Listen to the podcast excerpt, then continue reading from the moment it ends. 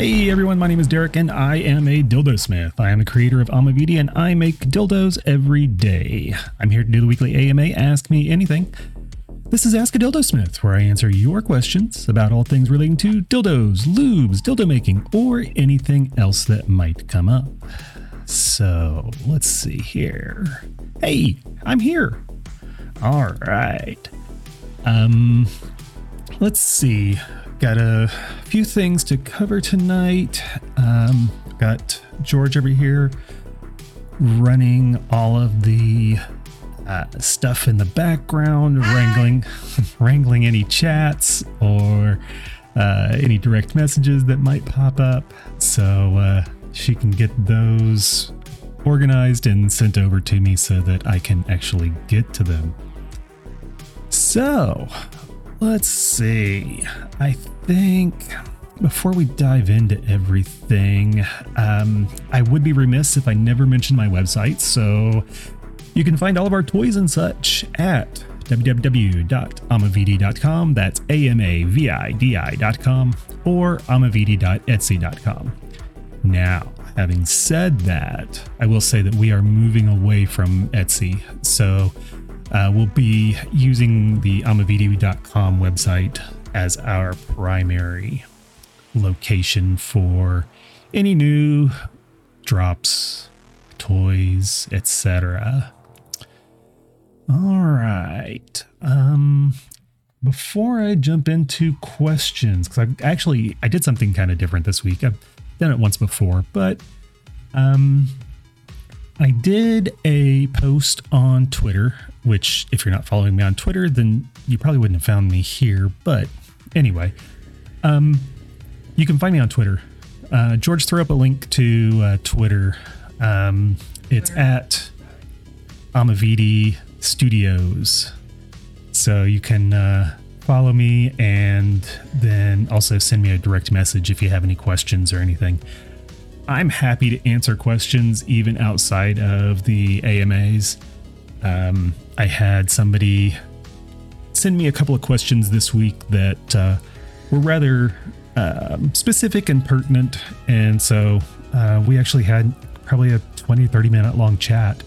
Um, and, you know, I'm happy to do it. So, yeah, jump on Twitter, hit me up, and you can get your questions answered and probably even bring them onto this, the, the live stream sometime. Um, oh, the other weird one I did this week, I did a poll. Um, I had this idea of doing a kind of a, a live call in show or zoom in show um, where you could call me up on Zoom or Skype or something like that. And we could actually have like a video chat. Or if you're not into video, we could do voice only for your side. Um, but uh, I think that'd be interesting to to kind of get some interaction going on there. Um, you may have noticed that we have not had any guests in a few weeks. Um, I have several lined up, but I put all of them on hold. Pending, well, the the video card market really. Um, which, if you haven't followed video cards, it's whacked out right now. Um, you really can't buy a video card for a computer or anything close to retail pricing. So, um, until we get that sorted out, then I will probably not be having any guests on, or we're going to have to change the structure of it. And I have some ideas on how to do that. So, uh, yeah, those were kind of the, the Twitter posts from this week that I thought were a little interesting. Um, oh, following up on something that came up a while back, I had mentioned dick cases. And for those who don't know, a dick case is a bookcase full of dicks, dongs, dildos, whatever you want to call them.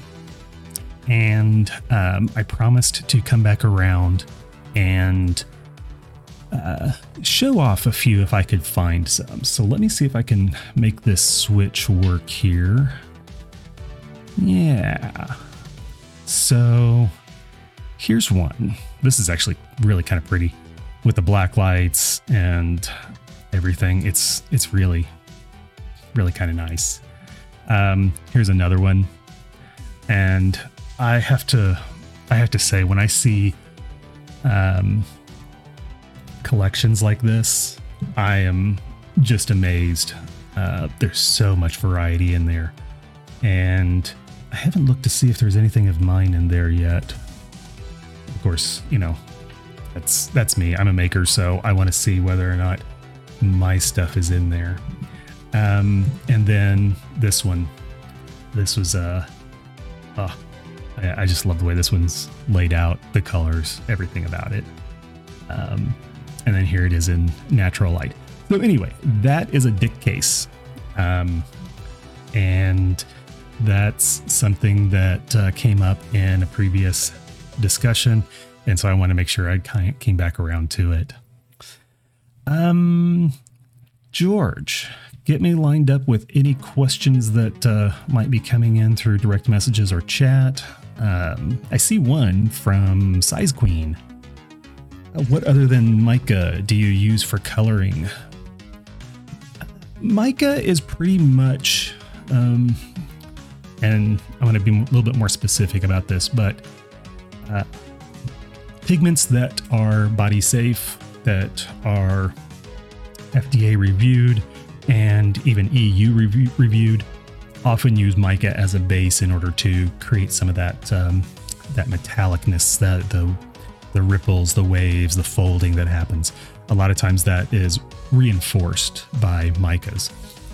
So, um, what do I use besides micas? I have a few pigments that are silicone specific. They are liquid pigments and they are designed um, to be a little bit more on the opaque side and a little bit more on the um, what's the word I want to use? Uh, they're not going to have a whole lot of variation in their coloring. I'm going to see if I can find Funkit and the No Frills dough. Um, I think here's one. Let's see if I can pull that up. Some of these, something like this, um, and these are not specifically, I'm not saying that Kenton is using these uh, specifically or the pigments I'm talking about specifically, but like in this pink one here that has kind of mm, almost no marbling to it, that is from a pigment that is probably um, not based in mica. Um, now, there are liquid pigments that you can add. I think I add, I have a few that I have added silver to. So I start off with, say, a blue liquid pigment and then add a silver into it. And that really brings out some some nice marbling and folding and things like that. Um, but generally speaking, 90% of the pigments out there, 95% of the pigments out there are going to be based off of mica. Um, and one of the nice things about mica is it's generally going to be, and well, um, it is probably about as close to inert as you're going to find. Um, there are, when you're looking at pigments, you can't just look at the mica. You also have to look at the other colorants that are used, and often that is uh, something that may or may not be body safe. So, um, all right. Add one here. This was from the squishy questions, and I'm just going to refer to them as questions from my squishy post earlier. Let's see if I can find it. There it is. Are there, this is from Dong Sommelier. Are there designs you won't do and why? Is the technology not there yet? Customers aren't into it? Or other reasons? Are there, in your opinion, certain models that tend to have amazing pores constantly, while there might be others that rarely ever do it? Okay, lots of stuff there. So let me mm, a little bit of a refresher. Are there designs you won't do and why? Yes. Um, I generally won't do a custom design for somebody. Um, if they come to me with a specific design in mind and want me to 3D model it, print it, mold it, pour it, all of that, um, I am just probably not going to do it. Um, it'd have to be a very rare occasion that I would.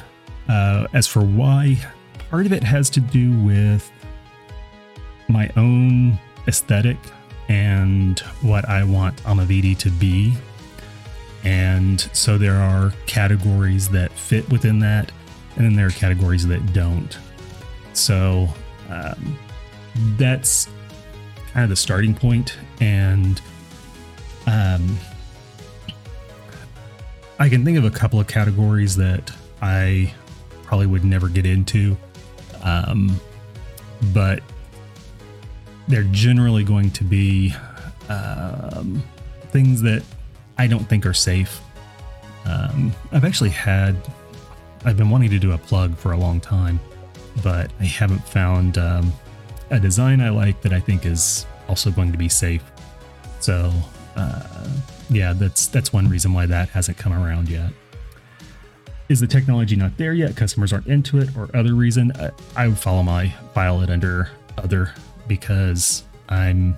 It's more of a personal choice than anything as far as the technology, um, I don't think that uh, there. I can think of a couple of things that I'm limited on in terms of the technology, and I only say technology; it's equipment that I don't have.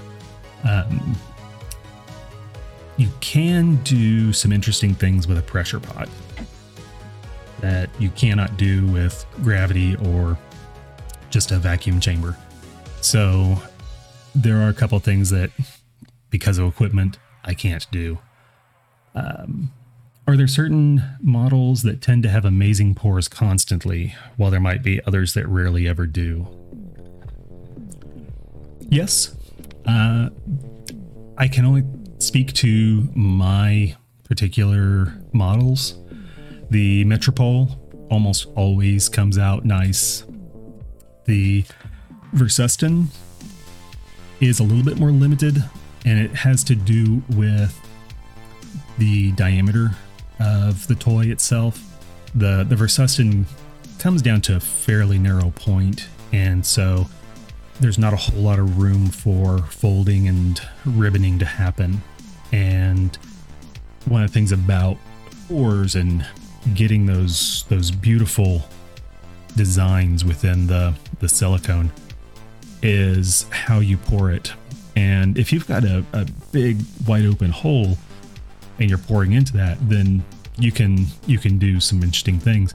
But if that that mold is really small and really tight, you really can't do a whole lot of manipulation of the the pour, the silicone as it's pouring into the the mold um, to change things very much. Um, the Saturnalia uh, does some really nice reptilian styles. I, for some reason, that one really likes to almost get kind of scaly looking. Um, I've done a few where the it, several in a row that had this really nice reptilian kind of vibe to the the patterning. Um, the the Parabolica is another one that's interesting because of the way that it's shaped. Um, let's see if I can pull that up. Um, by the way, if you haven't been there, this is uh, the Amavidi website. You can jump around, go shopping. Um, here is the Parabolica.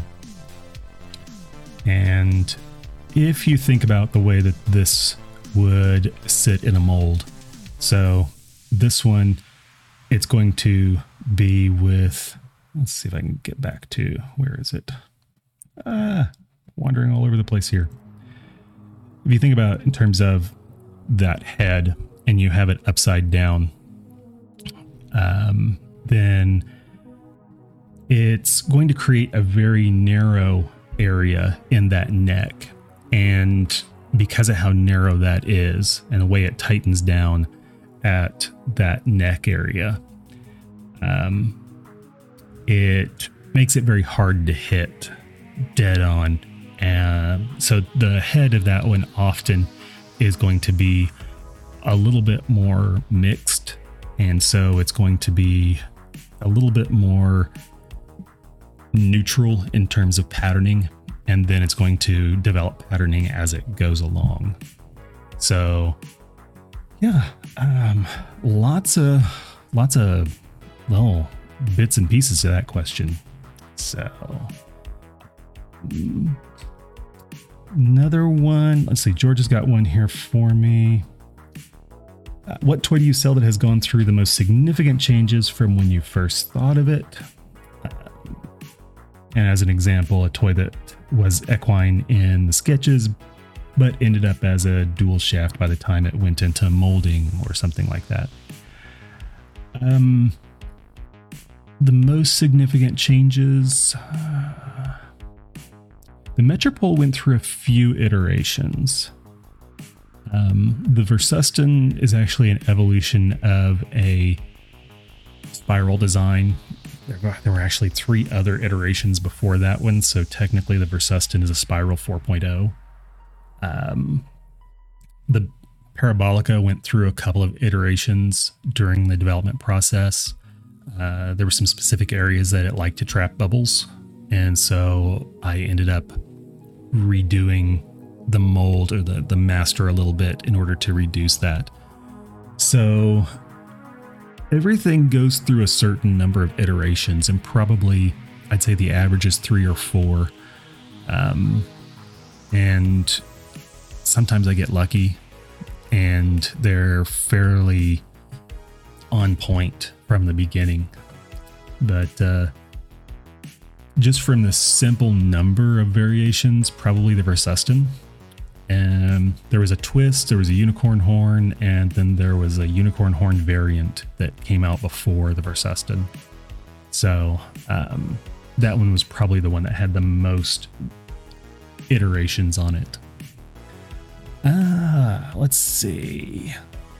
How in the world do you pull toys with wide tops out of the molds? Do the molds open up? Why aren't there seams? Um, let's see, I'm going to take the last part first. I'm going to answer it two ways because I'm not entirely sure what the question was. Um, if they're asking, why don't we have seams in the molds, or why are there not seams in the toys themselves when they come out of the molds? Uh, why don't why are there no seams? It's because we use glove molds. Um, at least I do. Not everybody does. And because uh, if you think of you know a glove, and then you would pour your silicone into that, then when you pulled it out, there wouldn't be any seams because there's no cut line. There are ways of doing block molds and lining up your seams, your your cut line, um, and using mm, usually, uh, I think mm, I think I've seen it done with Vaseline or petroleum jelly, and you can wipe petroleum jelly down the that cut line, and then line it up, build your your frame for everything, tie it down uh, and then do your pour, and you'll have either minimal or no seams on the, the toy itself. Um, the, the, the petroleum jelly acts as kind of a, a gap filler and it allows the, the cut line, the cut pieces to line up nicely. Uh, do the molds open up? Um, if you use a block mold, you're probably going to either, well, you may have a cut down the side of it to create a, a seam that you can open up and get your toy out of. But as far as pulling toys with wide tops out of the molds, there are two things that are going to influence that. One is the firmness of the mold itself and the firmness of the silicone.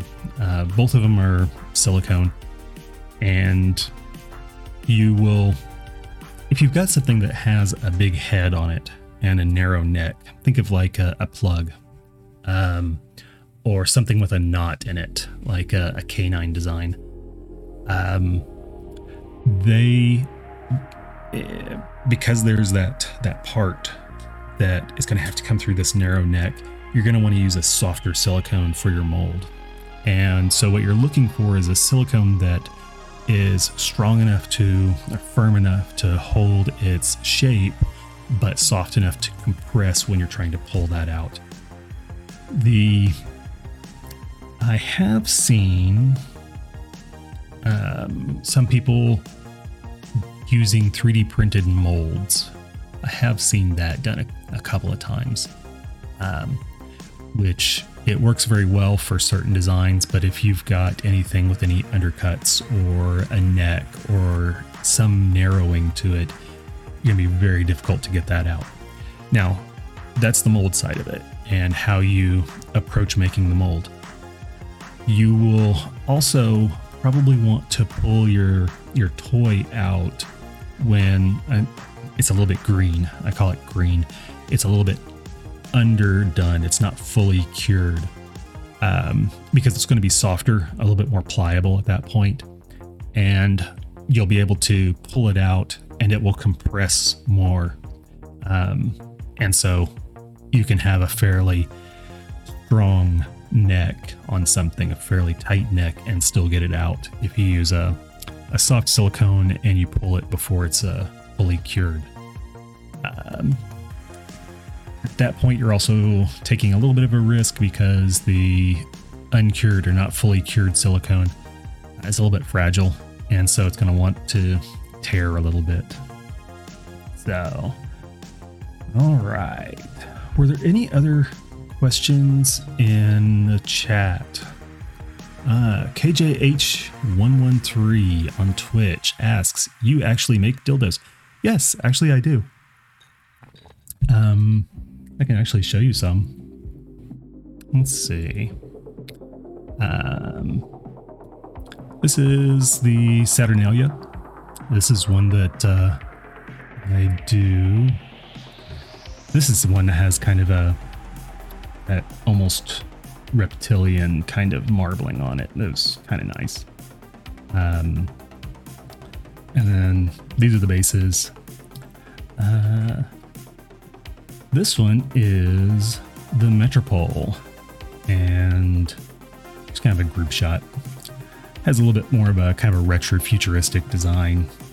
Um, so yeah, I actually make dildos. Uh, do it just about every day. Um, so let's see. Follow up question from KJH How did you even get into that? Actually, that was one of the questions I was going to do tonight. Let's see. Can't remember who asked that one. Bed Bible. That's who it was. My question is very basic, not sure it's been asked. What's the story of how you got here? Did you just wake up one day and say, I want to create beautiful dildos? Um, kind of. Uh, I don't know how far back to go. Um, I have had some creative endeavors in my past. I worked in fine jewelry. We actually did custom designs. We manufactured and did everything from scratch. So I have some metalworking experience. Um, I created a a company. Um, actually, I'll tell you the origin of my other company. Uh, George bought me a gift certificate to uh, the local Fab Lab, fabrication laboratory. Um, and it's one of the few in the country that actually allows you to just get a membership. You don't have to be part of a university or something like that. But she got me a gift certificate for my birthday, and um, in experimenting with it, um, I found a niche that uh, I could get into. Um, and I was actually, it's not even dildo adjacent. but it started off doing laser cut accessories for tabletop gaming. Um, and that started off as kind of a hobby and then turned into a business. And I pulled in a few clients who wanted me to make gaming accessories for them. And so it turned into a legitimate business. And then we branched off into making some resin pieces. Um, we actually started pouring our own resin. And in order to do that, you have to make silicone molds. And so, what we ended up doing was making the silicone molds for the toy, not the toys, for the gaming stuff, pouring them in resin. And I've got extra silicone sitting around. I'm thinking, well, what do I, what can I do with this? And that was when I had this huge idea of making dildos. And so, yeah, I mean, to did you just wake up one day and say, I want to create beautiful dildos? Kind of, yeah. Um, you know, it was kind of a long, wandering, meandering path to get there, but eventually I was like, that sounds like a lot of fun. And so I made a couple, and I'm not going to say that they were wonderful, great. They had problems that, that, yeah. Um, and then I kind of refined it and eventually um, got to the point where I had a few different models and I had developed enough confidence to be able to take them out to the market and let people see them. And people liked them. And so we kept doing it, and it's turned into its own little business in its own right. Uh, I have a, a minion who bounces between the two different companies, and we're, you know, some days we're laser cutting stuff, and some days we're pouring silicone, um, making dildos. Um, and it's just been a hell of a lot of fun. And I guess the the moral of the story is that you know, yes, you may be wandering um, you may not feel like you've you've figured out what you want to do with your life, but eventually you're going to come around to something that you enjoy, and so yeah, um, that's kind of the story of how I got into making dildos, um, and it's a hell of a lot of fun. So, did I uh, beat that one into the ground enough? Any other questions that you want to follow up with on that one? Um, I had another one. I'm to check and see if George has got me any other questions here. Um, well, here's a, a quick one. I'm sure pulling toys out of their molds makes interesting and entertaining noises. Which of your models do you think makes the best sound when you pull it out of that fresh dilly? Um, you know who has the best sounds? um, Kenton over at Funkit. Um, I've seen him use, um, I've seen Kenton use um, his 3D printed molds. And uh, when he pulls some of those out of there, it makes this pop. I use glove molds, so I don't get that satisfying pop uh, from mines. But uh, um, it's, I think there's a video of him uh, pulling one out might find it on his Twitter.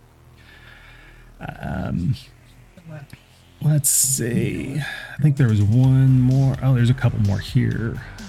Uh, I'm super interested in the pouring aspect. How did you figure out learn pouring techniques?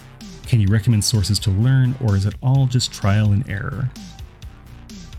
Um, pouring is the dark art of dildo making. Um, the the chemicals, the the mixing, the mechanics of it, that's easy. Anybody can learn that. The pouring um, is really something that until you have developed a certain amount of experience with pours, then you're really going to be doing trial and error. Um, we've been doing this for about three years, um, about a year, year and a half publicly. And I can say that I am just now getting to the point where I can make some pretty good predictions based off of the colors that we've chosen, the firmness that we're using, um, all of the various things that go into it. I can make a pretty good prediction about how good something is going to look. But until you get that um, get that experience, you're pretty much going to be doing it by trial and error. Um, one of the things that really affects the way that something pours and the ribboning and the marbling that comes through it is the viscosity. And we're playing with different viscosities at this point that we can try to manipulate the viscosity in such a way to be able to overcome maybe some of the limitations of a particular design or toy in order to really push the marbling the direction that we want or the layering that we want. But technique is probably 90% of it. Uh, the other 10% is primarily going to be viscosity, really. And yeah. So, uh, what else have we got? What's your favorite squishy? I am kind of I'm kind of partial to the poops. Um, I have some some molds that look like poops, and um, yeah, those are my favorites. All right, I'm going to take a second here, refresh myself, and look at some of the questions. All right. Here's one. As an artist, I must ask what is your favorite color of silicone to work with? Um, and actually, there's a follow up question, but I'm going to fold that into another one from somebody else. Um, I like things that are on the the darker end of the spectrum, uh, the purples, the blues, um, the the silvers. Uh, when I say silver, I'm talking about more like a, a dark gray.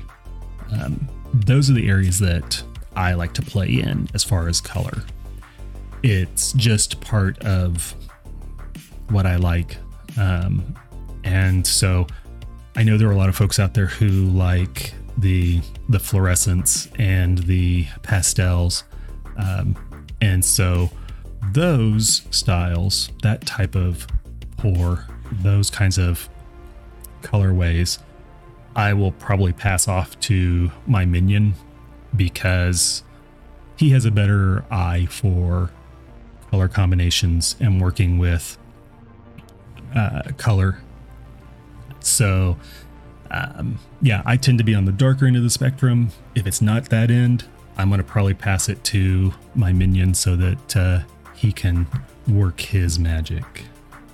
Now, the second half of that uh, was what kinds of things do you like to take inspiration from in terms of color palettes?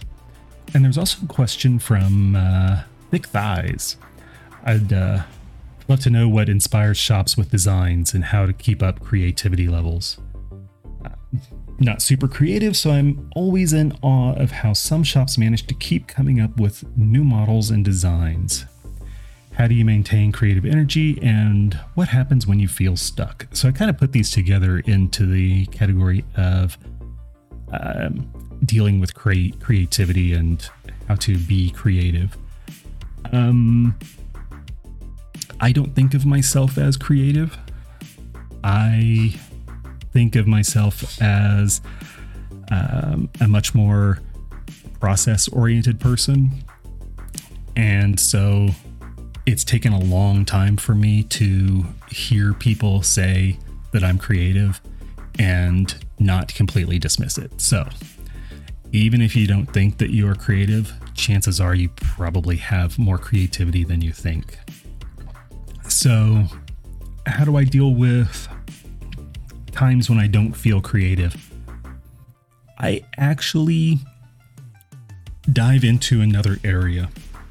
And there's a project that George had me working on um, a few weeks ago um, that took me into using a completely different material. Um, it was, I ended up working with um, copper, copper sheet, and working with color in terms of trying to create um, a kind of patina on that copper.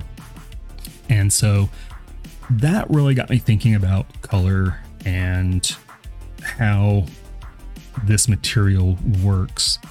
And so by diving into a project like that, I was able to kind of refresh my my perspective because I was forced into working with something that just was not in my normal wheelhouse. Um, let's see. Uh, yes, George forced me into working with glitter. Um, yeah, that was uh, part of the project as well. But what I've found is that number one, you're probably more creative than you think. And number two, if you don't feel creative, dive into another category, another topic, another um, creative endeavor, something that is going to force you to deal with something that is uncommon for you. And it will stir those juices and get you moving. So, um, yeah, I am also in awe of how some shops manage to keep coming up with new models and designs. Um, I know how much work goes into that. And so I'm really impressed with a lot of the shops out there who just keep coming out with new designs and and new colorways. So all right. Let's see. We're coming up on about 40 minutes here. Um, see if there's anything else that I wanted to get in. Um, oh, uh, there was a post I did earlier this week. I think it should still be around. Is it still up there? Let me see if I can find this. This one. Um, this was a post I did earlier this week because we have a Patreon. And what we are doing this month for all of our Patreon patrons is that for the month of January, if you are a patron, then you will get a code for a free custom toy. And that, well, let me see if I can get back to me here for a second so that I can get to the correct page. And yeah, I think we can get to that one right. So if you go to patreon.com slash amavidi, uh, you'll be able to get in on the Flourish patron, which is for US customers, US patrons, it's $40. If you're outside the United States, it is $60. But the difference there is really just covering postage. But if you are a Flourish patron, then cost 40 bucks and you will get a free custom. Now, if you were paying attention earlier when I had the Amavidi website up, then you would have noticed that the customs often run, well, what do they run? 65 to $80. So, let's say you put together a parabolica in a soft, do a chaos pour, and we'll just pick three random colors here. Um, so yeah, it would be $80 for that one to do a custom. And patrons are paying $40 for the month of January. So, yeah, basically it's half price. So, jump over to patreon.com slash amavidi and uh, join up. And we're only doing that for the patrons in January. If you join in February, um, we're not going to be doing anything like that for the patrons that month. We'll do something special for them. It's just not going to be accustomed to your design. So, any last minute questions, get those in. Now, I don't know what platform you're watching on, so um, if there is a subscribe button, a follow button, something like that, hit that. Um, it makes me feel good knowing that there are folks out there who are interested, but it also feeds the algorithm and lets YouTube know the kind of stuff that you like. Um, so give it a thumbs up, give it a like, and if you really like it, hit subscribe so that, you know, I can feel a little bit better about doing this. Were there any other questions, George? Um, I think I've gotten to the bottom of the list. Uh, maybe not. Okay. What has been the most rewarding obstacle to overcome? That's a good one. I think the most rewarding. Okay, good. My answer will fit. Um, I think the most rewarding obstacle to overcome was hitting post on my first Etsy store and actually listing my products out there for the the people to see. And um, the validation that came from that was something that really helped me dive into it and really helped me make it through you know the first few months when you really question everything. Um, so yeah that was really kind of the most rewarding obstacle i have a feeling they were probably asking more about some of the process the the second one i'll put in there is figuring out how to deal with clumping pigments. It's 90, 95, 99% of the pigments that I use work great. There are a few colors, and for some reason, for me, it happens to be my blue colors. They tend to clump. And we struggled with that for a long time trying to figure out how to get that um, that problem to stop rearing its ugly head. And it took a while, but we did eventually figure it out. Um, we actually ended up making our own liquid pigments from dry pigments. And by doing a creating a liquid pigment out of the dry, we were able to separate the it dropped. Let's see if it comes back. It's trying to, to reconnect. My Wi Fi went down. You still have Wi Fi, right? Hmm. Wi Fi's back up. It should be trying to reconnect.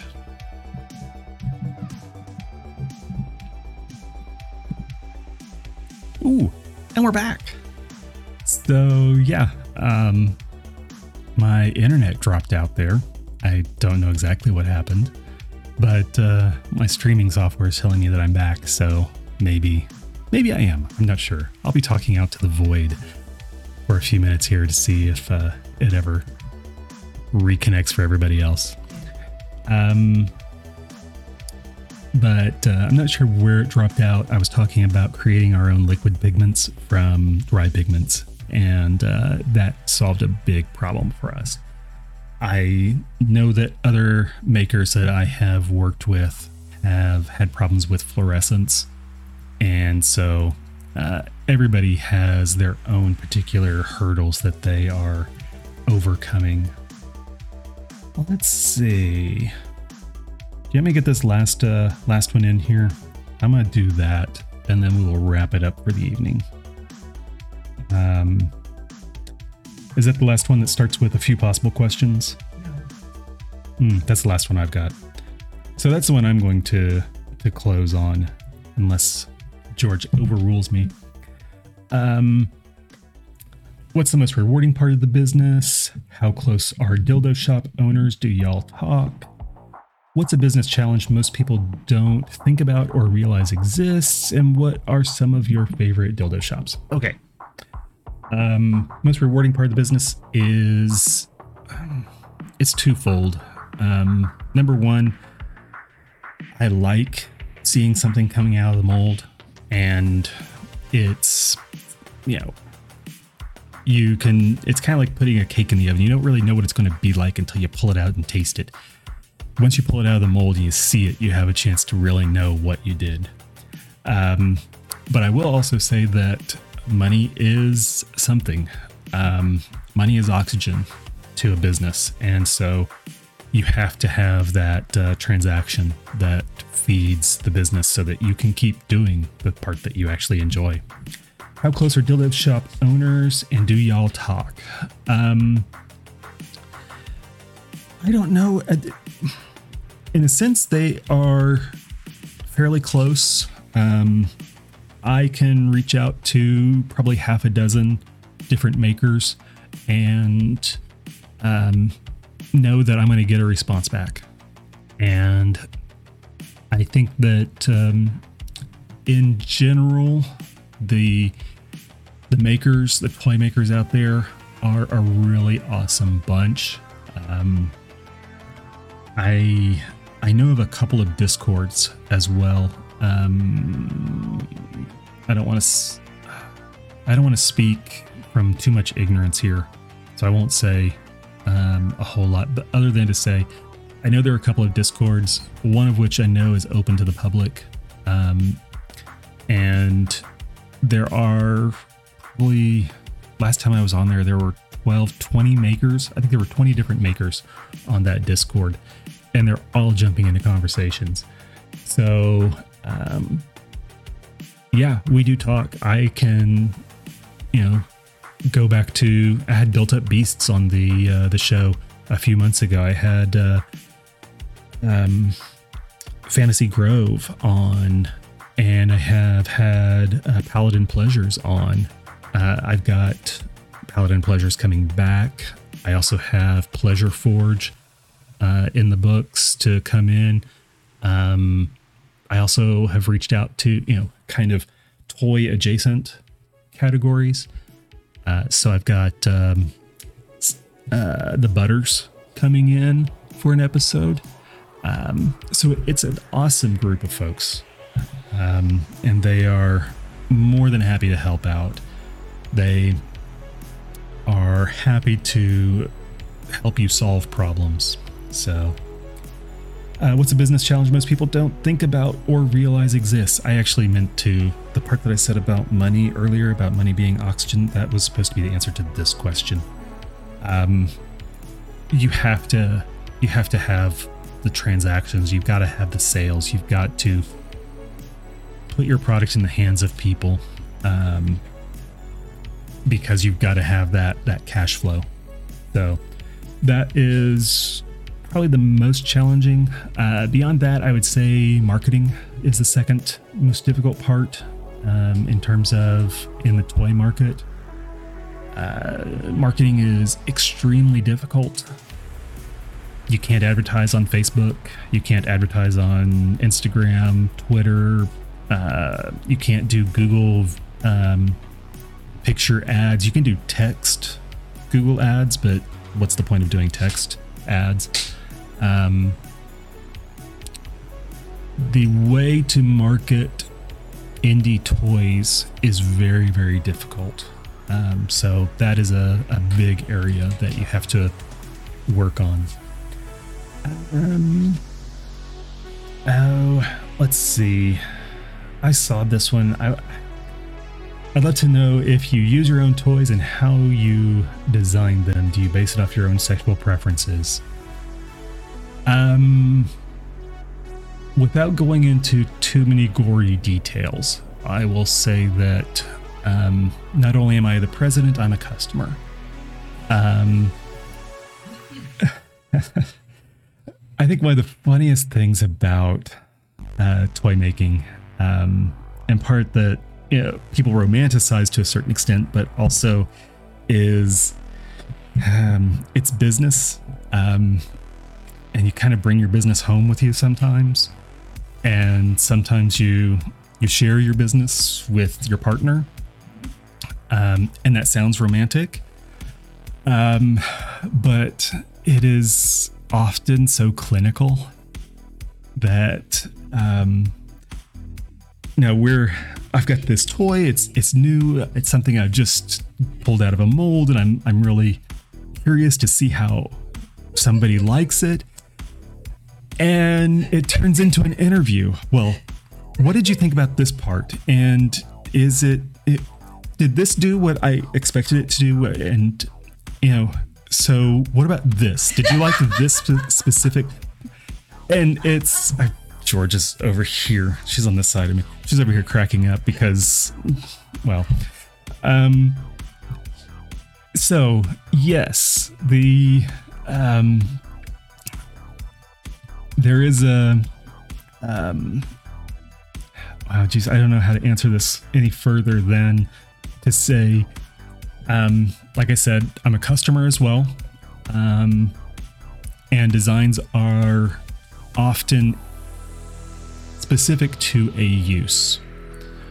I might have an intention for a particular toy and I will design it to that, whether it is prostate play or G spot play or uh, something with some girth or um, whatever the intention might be, then the design will follow that. Um, but uh, yeah, I think it's you think it's romantic and you think it's going to be you know this this passionate um, play session and it turns into this almost like i said cold interview um, what was the word we used clinical yeah. that was it. it becomes almost clinical so um do you think you'll ever make penetrables jerk off toys or cock rings um what did you say? We have talked about cock rings. I actually have done a, a prototype. Um, there is another design in the works right now um, that I think will be um, interesting. Um, penetrables are. Um, I definitely want to. The the difficulty that I come up with is the the designs that I have in mind have a lot of problems in terms of bubbles and trying to get the molds to work the way that I want them to. So, yeah, um, it's um, let's see. Oh, there's a saying I heard once, but it's the reverse of it. Let's just say it's easier to make a pole than to make a hole um, when it comes to silicone. So, um, what dildo smithing technology or innovation do you wish existed in a world not constrained by the laws of science and nature? Oh, jeez. Um, there's a question. Dildo smithing technology. Mm. Something that is well, um, without constraint of science and nature, what my brain goes to is like a a VR suit, something that you can wear, um, or something that is more um, uh, anatomically specific. Uh, maybe it's underwear or something like that. But that material is actually kinetic and that allows for somebody else to interact with it from distance. Um, so, yeah, I'm thinking of a, a material kind of like um, a, a suit or something like that, uh, something that would cover your body, where you could feel the touch of somebody else that um, from a distance. Um, something that um, not only their touch, but also that they could manipulate in a way that may not be possible with their hands um, or with something um, like that. I, it's, I don't know if I can get the words out correctly. What did you say? Um, a remote transference material. Yeah, I can. Yeah, that's probably a pretty good way of saying it. Um. All right. Let's wrap it up for the evening. So, yeah, tons of questions. I actually have a ton more. Um, if we have used the question this evening, then those people will get a direct message through Twitter uh, for a uh, free squishy. So, uh, unless there is anything else, or oh, one last question: Would you be willing to to live technical review critique of a model of mine for pouring? Um, yeah, I will be happy to give you my opinion. Um, and as George says, send me a direct message on Twitter. Um, and we'll connect either Skype or something like that, and we'll go from there. Thanks for joining me this evening, and we will do this again next week. Thanks, everybody. Bye.